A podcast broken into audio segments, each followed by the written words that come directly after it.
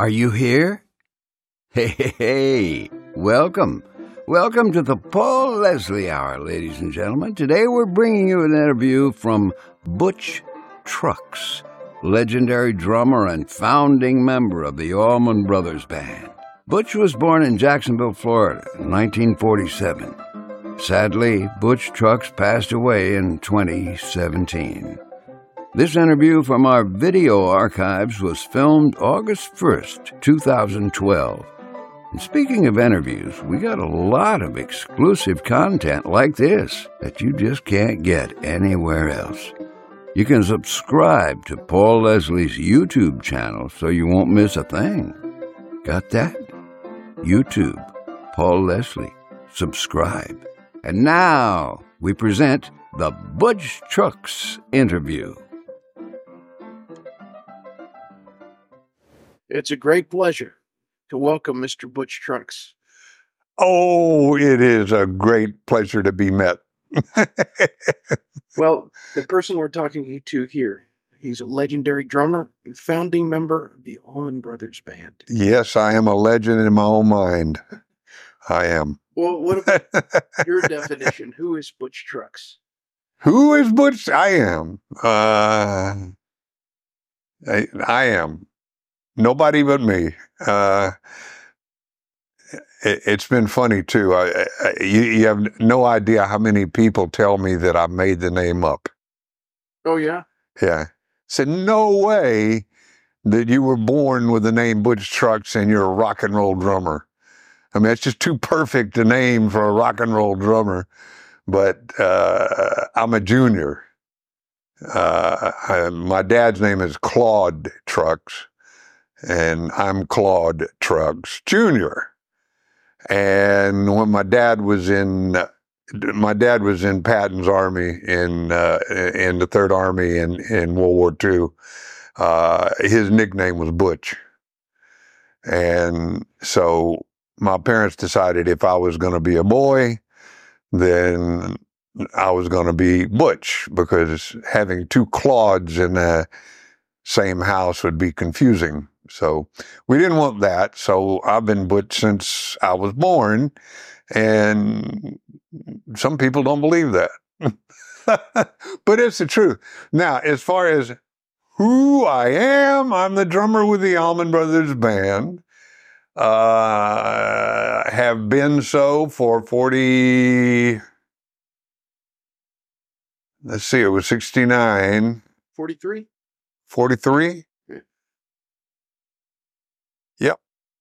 40, it was 43 years ago in March. That's right.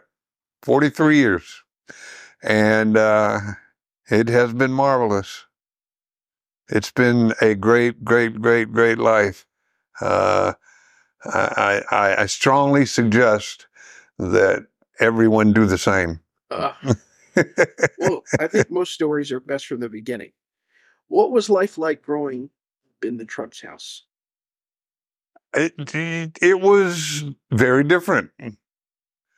I was raised in the suburbs of Jacksonville, Florida, middle-class family. My dad was an optician, had his own business. So we did okay. And I don't know why he decided to do it, but... before I was born, my mom and him both drank and smoked, and they weren't much, religious. And after I was born, he decided that wasn't the right example to set, and he's that kind of person. He's 92 years old now, and he could probably still kick my butt. I mean, he's if you're going to interview Derek will tell you the same thing. He's just the finest person you'll meet ever, and after I was born, he quit smoking, quit drinking, he and my mom both, because they felt like that was not the right thing to do.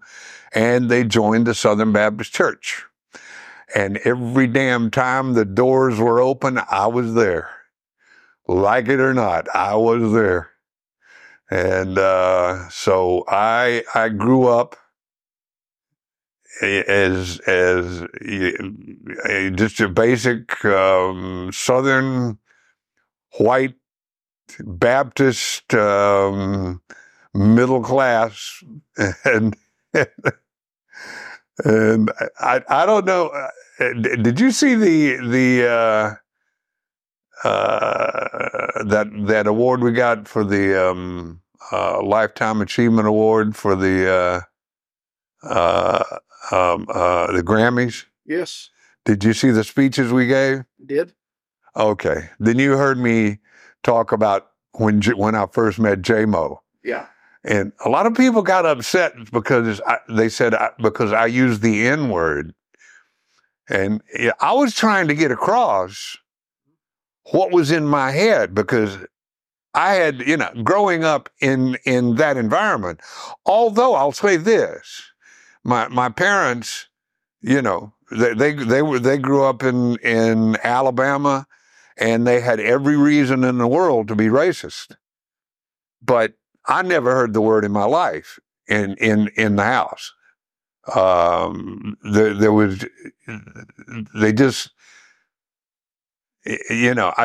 didn't know any black people. I grew up in a white neighborhood, and all the way through high school, it was still segregated. They didn't integrate.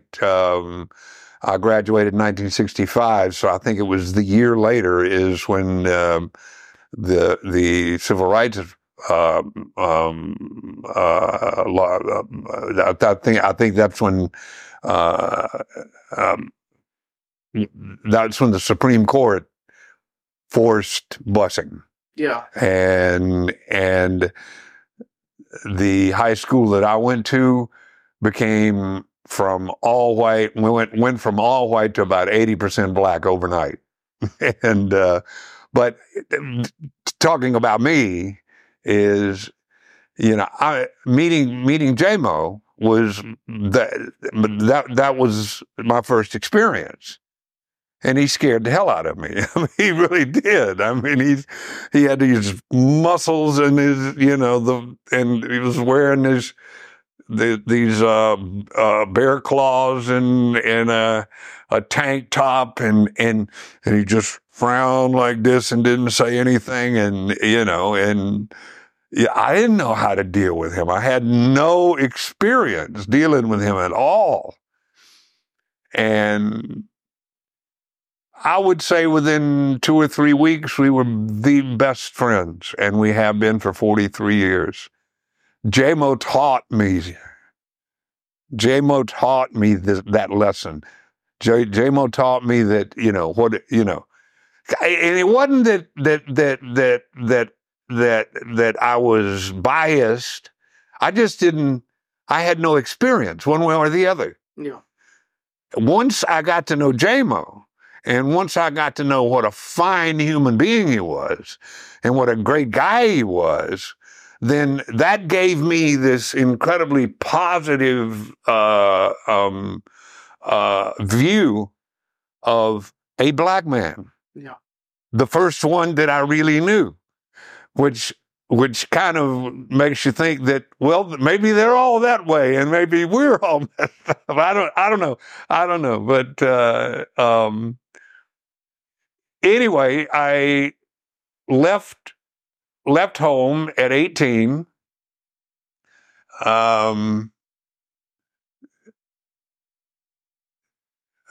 And just went out on my own, after going to Florida State University for 2.5 years.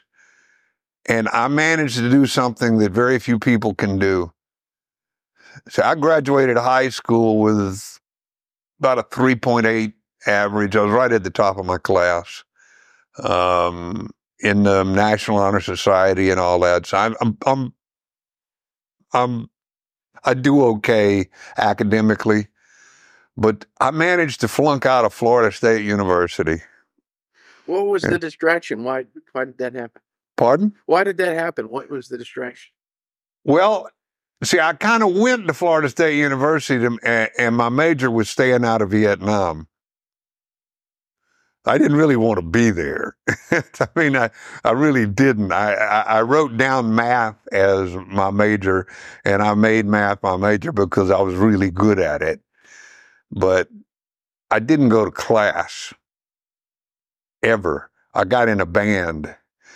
And even at Florida State University, you kind of got to go to class every once in a while and take a test. And after enough of not going to class and not taking tests, they asked me not to come back. But I made up for it.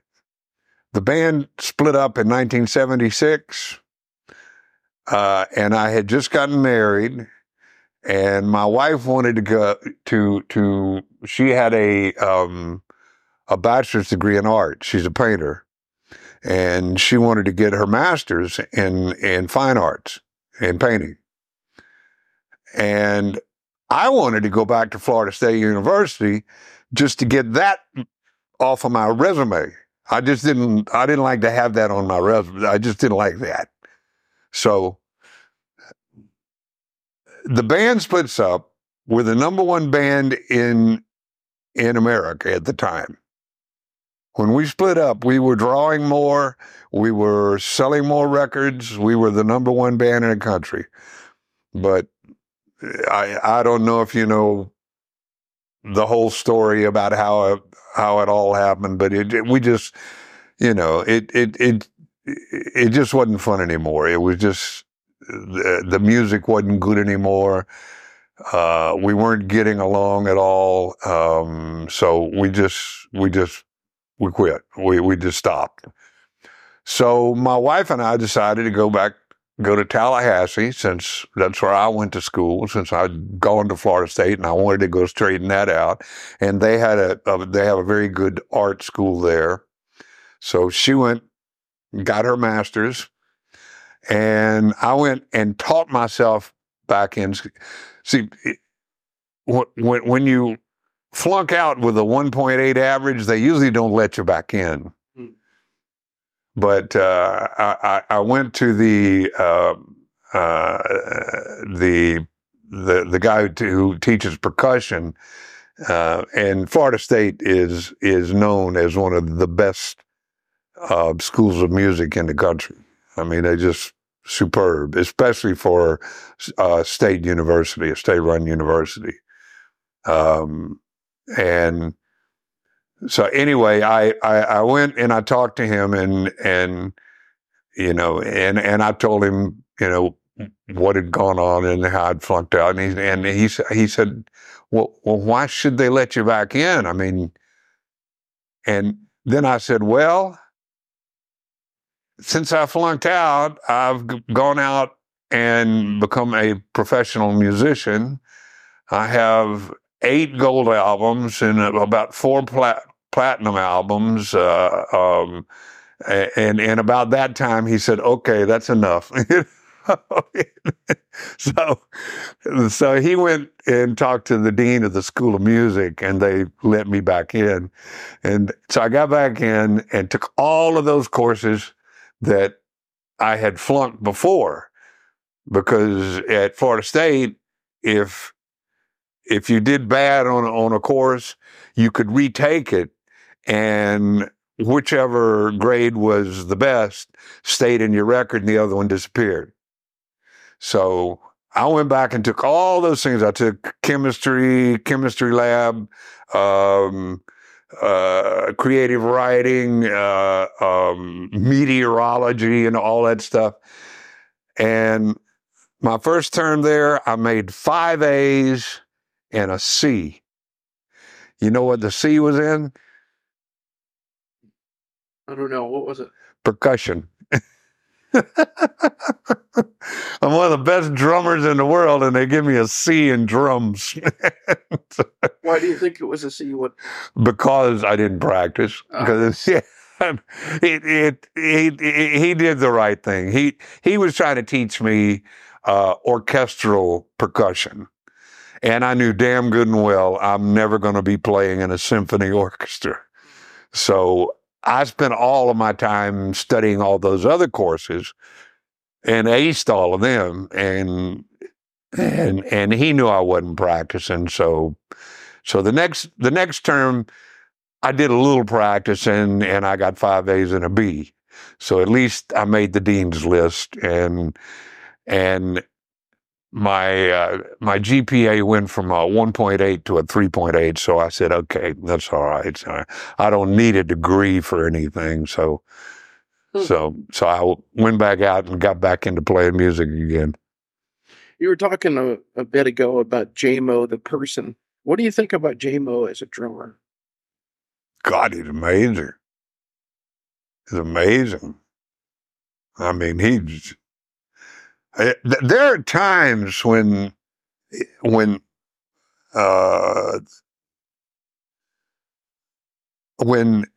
can't tell him from Max Roach, and it bothers him, you know, because he loved Max so much, and he studied and he just listened to and studied, and when he was in high school, and when he was younger. He played Max Roach. I mean, he just played him so much. And it got to where he just could play anything Max did. And if you can play as well as Max Roach, you're a hell of a drummer. But not only does he do that, he plays like himself. And, it's great playing with him because, we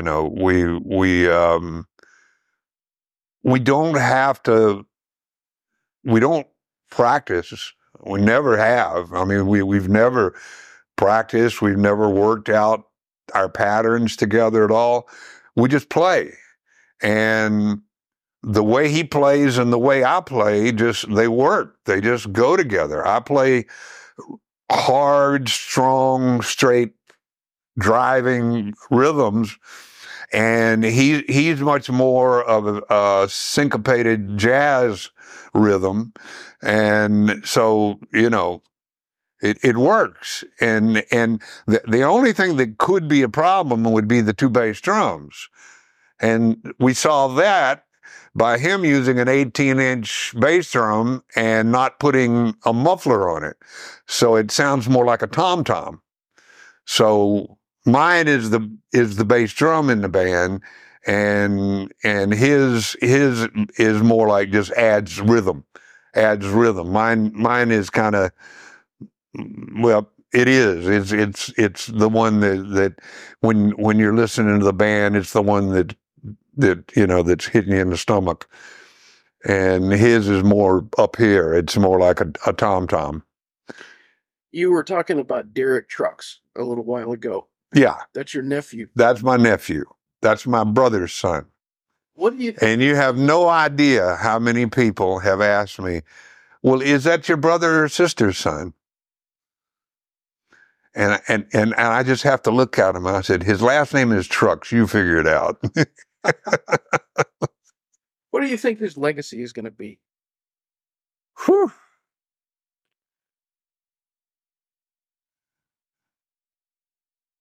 I don't think I know. I mean, right now, I think Derek's the best damn guitar player there is.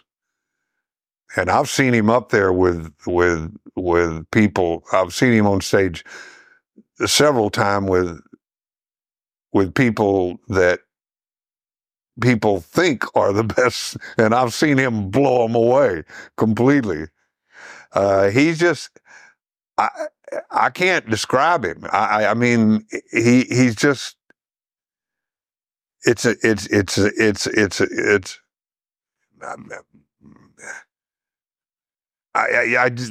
It's indescribable, and it's been that way since the first time I saw him play at age 12.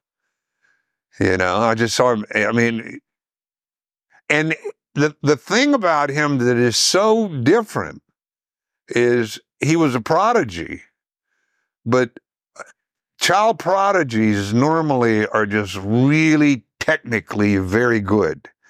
Like they can play the notes, they can play them really fast. But there's no feel, there's no emotion. And boy, the first time I saw Derek play, I saw him, he did a slow blues, and he just grabbed a note, and it was not loud, just grabbed a note and just held it and just held it and held it. And they went through, the band went through three full progressions of a 12 bar. And he's little by little by little letting that note gain volume while the band gets louder. When he came off of that note and started playing the roof just went off. I mean, and I'm thinking, geez, 12-year-old kids don't know that. Most adults don't know that.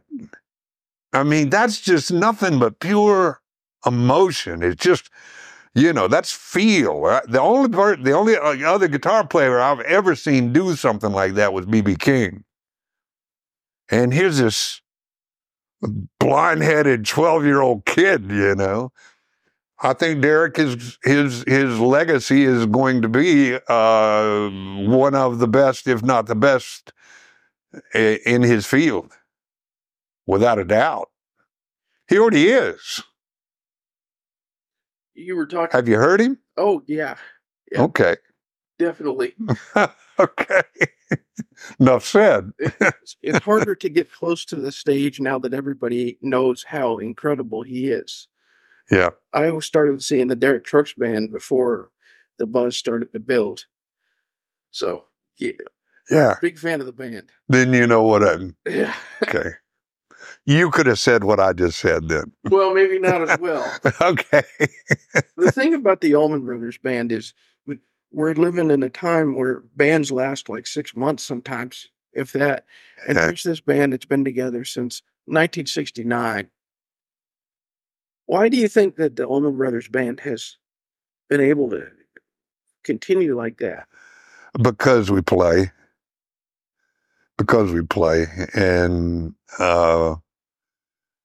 everybody in the band is a first-rate musician. We listen to each other, and also it's diversity. Every night's a different set. I mean, we're still playing Whipping Post. God knows how many times we've played it, but we've never played it the same way twice. It's always different. I mean, we're always, it's kind of odd, but recently we've done some jamming with some well-known players, and. And I'm thinking, man, they're having a hard time jamming, and I mentioned that to a couple of guys in the band, and they said, yeah, well, and I mentioned it to Warren, and, Warren being a guitar player, he said, Butch, not every guitar player out there really knows how to improvise,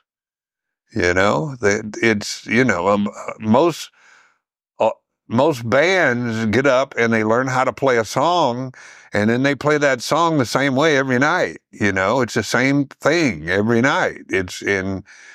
And you put them up there and just start playing, just going for it. He said, for me, I love just watching them and see that light bulb go off when they finally figure out that we're just making it up. Mm. That they didn't know that before they got up there, and then they're up there kind of lost, So, but no, it's we're still playing with power and it's getting. Bringing Derek in did wonders, because what Derek. Really added a lot when it comes to dynamics. And Derek's, if you've heard him play a solo, then he starts out and you can barely hear him, and by the time he finishes, he's blowing your head off. So and And that's one thing that far too many bands in our genre, they don't even know what dynamics means. You know, it's just loud. You just play loud. You know, and you know, when you're playing with dynamics, when you're playing with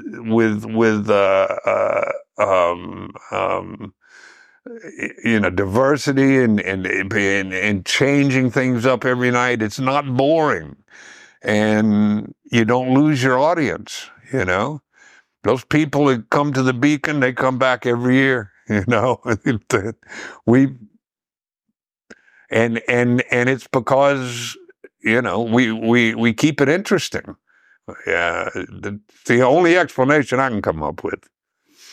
Do you think that the Allman Brothers Band will still be performing 7 years from now to hit the 50th anniversary? I doubt it. No, you think it's getting closer to the end? Yeah.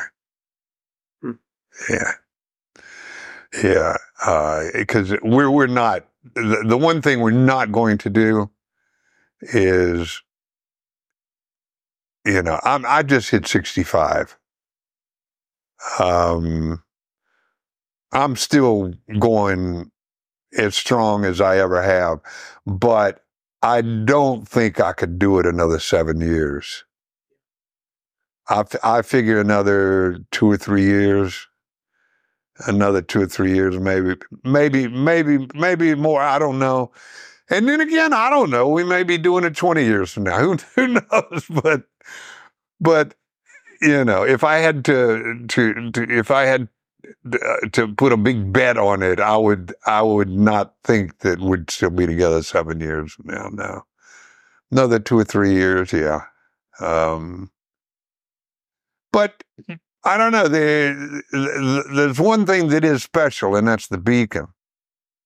We might still be playing there 7 years from now. Yeah, because everybody sure loves that. Yeah.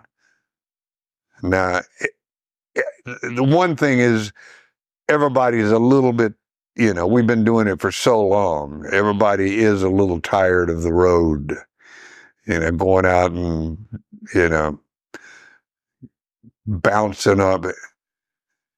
You want to know why? Yeah, everybody talks about America being the greatest at everything. Go drive a car around Europe sometime, and then go drive a car around the northeast quadrant of the USA. No, better than that, get in the tour bus and try to sleep. We've done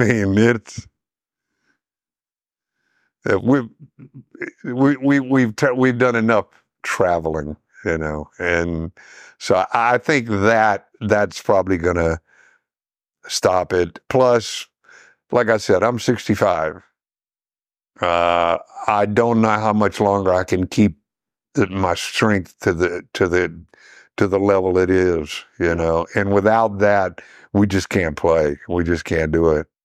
If I can't drive the band, then it's not going to go. So we'll see.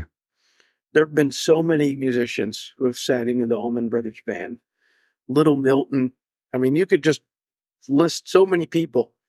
Who has been the favorite for you? Or could you pick maybe a couple of the favorite musicians who sat in with the Allman Brothers Band?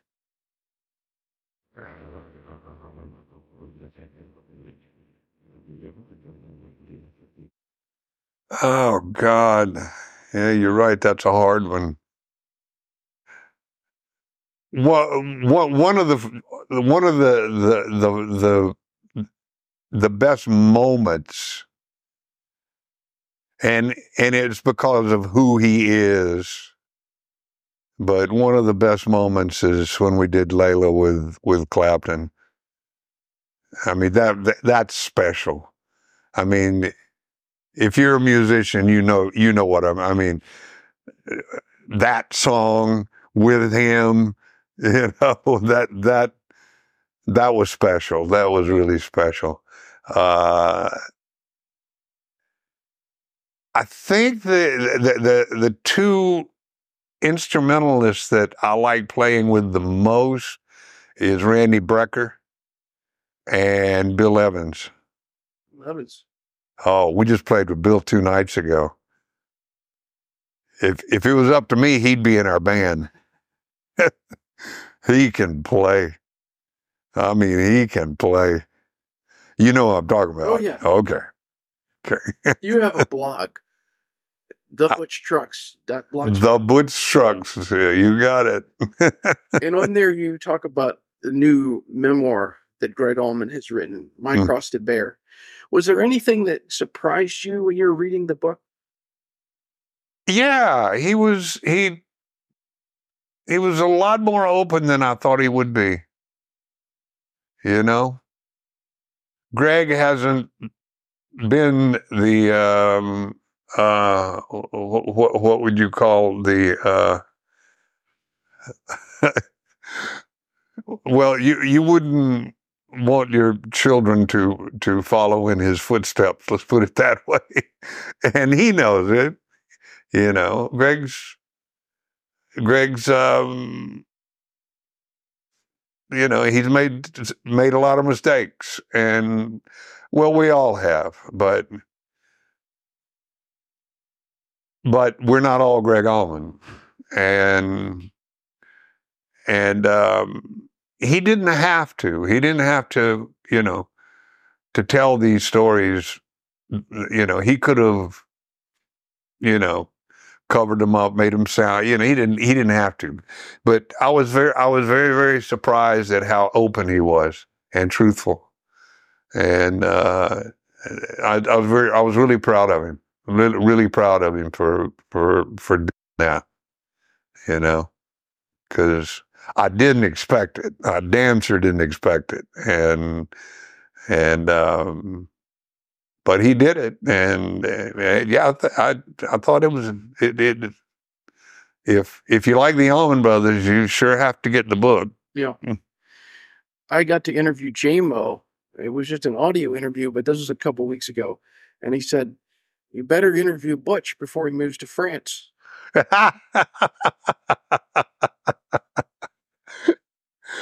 No, I am. I mean, I have been planning this for a decade, you know. Are you going to pursue any music there, or are there any musicians? No, I don't. I'm sure I'll put together a blues band and, you know, play some music, play some blues, you know, around the little village. My wife and I have this 14th century mosque in an area called the Languedoc. It's down just west of Provence. And we're completely upgrading it. We've got geothermal heating and air and solar panels and 150-foot well and everything else. So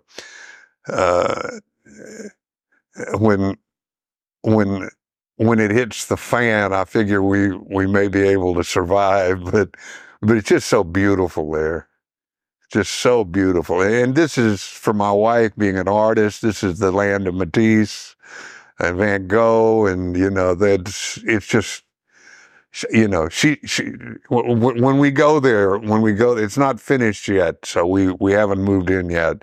But when we go there, we'll go and just we stay in a bed and breakfast in this little village, the 14th century village that's about 5 miles from us. And we'll go out and just stay at our house all day long, and she just sets up and paints, and she's just happy as she can be. I mean, because it's a beautiful thing to paint. It really is. And anyway, what J-Mo's talking about is I have been planning for years to write books, write several. The first one about Duane. If you heard my story at the Grammys, then you can understand why I feel I owe Duane Allman a lot. And he and I He and I were good friends. We used to, anytime we'd have a day off and we'd go to some fishing store and buy a Zebco rod and reel and go bass fishing. And we both loved to read. I mean, Duane read like crazy. I think if you just read Greg's book, you know that. I mean, Greg talks about how much, you know, Duane never graduated high school, and he was better educated than most college graduates I know. I mean, he read. He read real, you know, philosophy, you know, real literature. And we used to go out and sit and fish and talk and talk about these books. You know, I'd read them too, and you know, and talk about them and how they affected our lives and everything else. And I mean, there is a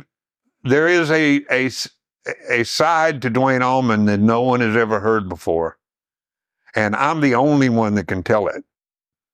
Seriously, I'm the only one that can tell it, because I'm the only one that was there. You know, nobody else in the band was, you know, did much reading, and Dickie liked to fish. He'd go fishing with us every once in a while, but you know, it was mostly Duane and I. We'd just go fishing and talk. Talk about, like I said, philosophy, literature, and how it affects our lives. And if you've read that, you know, what's on his gravestone, have you read that? I have seen a picture of it, but I can't recall what it says.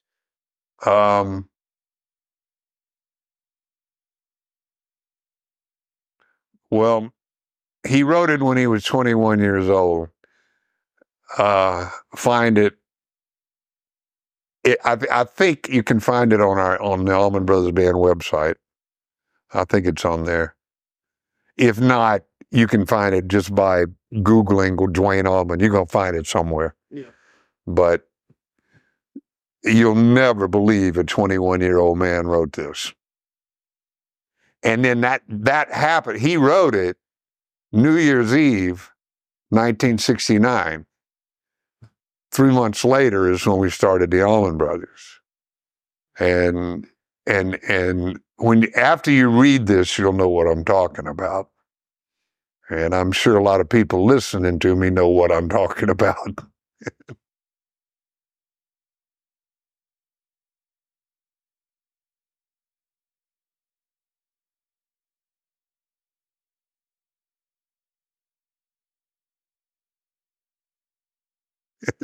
What is the best thing about being Butch Trucks? Oh, God. The best thing. I'm just so damn good looking. I mean, I can't help it, you know. I just born. You know, my wife's jealous all the time, and I'm kidding, you know that. I don't know. I just like being me. I like to read. I mean, I just finished Ulysses. That was a 10-year project. I spent 10 years on that one. I spent about 8 years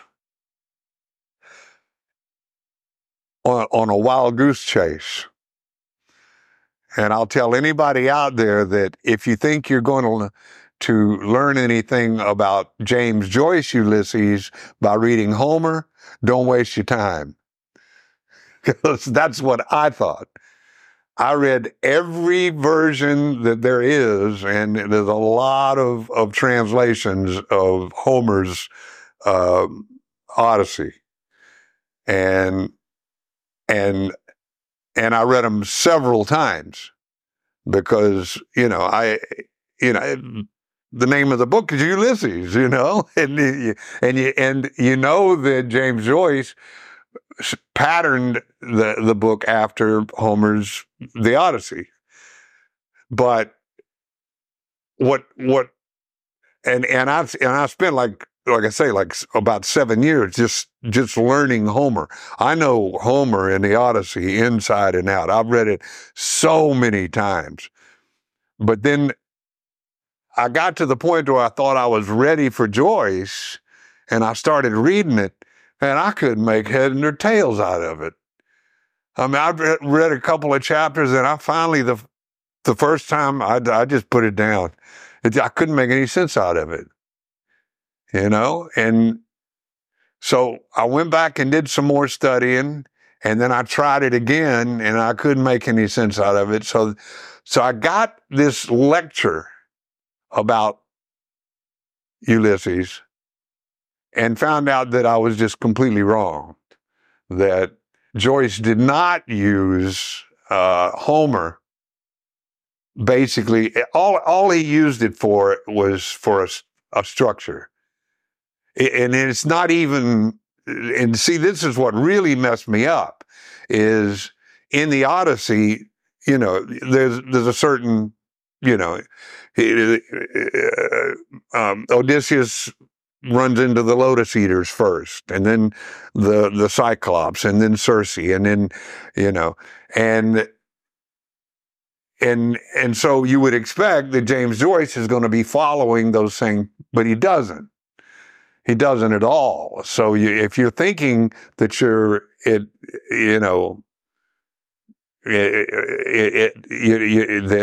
you're reading Joyce and you're thinking that you're, say, with Circe, but it doesn't make any sense. Yeah, nobody's turning into pigs, you know.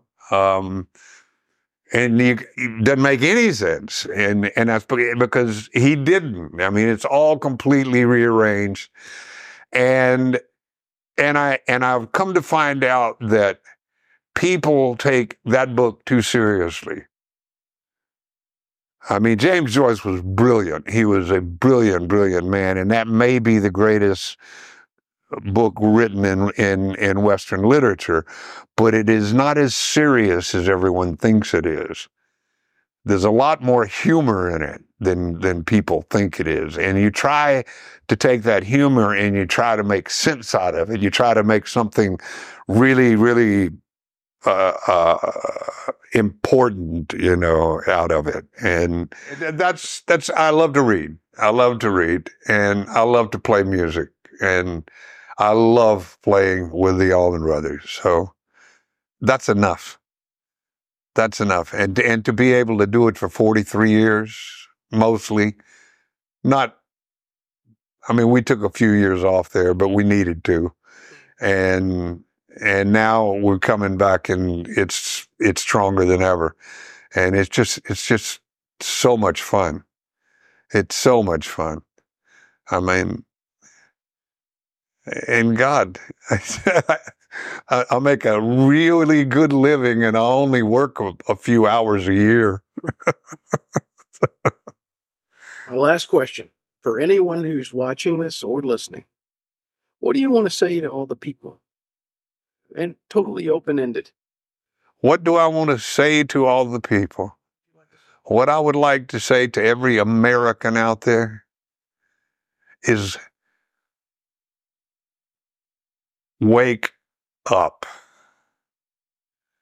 Wake up.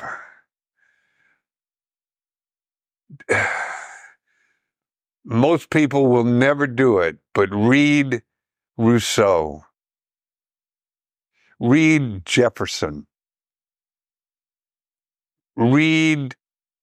Go read Decline and Fall of the Roman Empire. If you want to see, if you want to read exactly what's going on here right now, go read The Decline and Fall of the Roman Empire, especially right around the time of Julius Caesar, because that's what's going on here.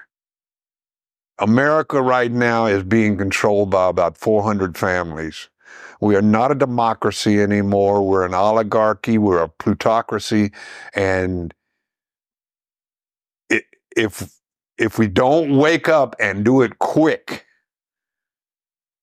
and take this power away from these few people, I mean, it's all there. The facts are there. I'm not just making this up. You know, I'm not just a liberal, you know, Democrat who's just saying what liberal Democrats say. The facts are that 400 people control the vast majority of the wealth in this country. And if you have money, you got power. If you got power, you're in charge. And that's a fact. And we've got to, the most important thing from that I think that I can say is political. Right now, it's one reason that I bought this place in France, because I've read Rousseau. You read Rousseau and you look at every civilization that follows this same pattern. We started out as an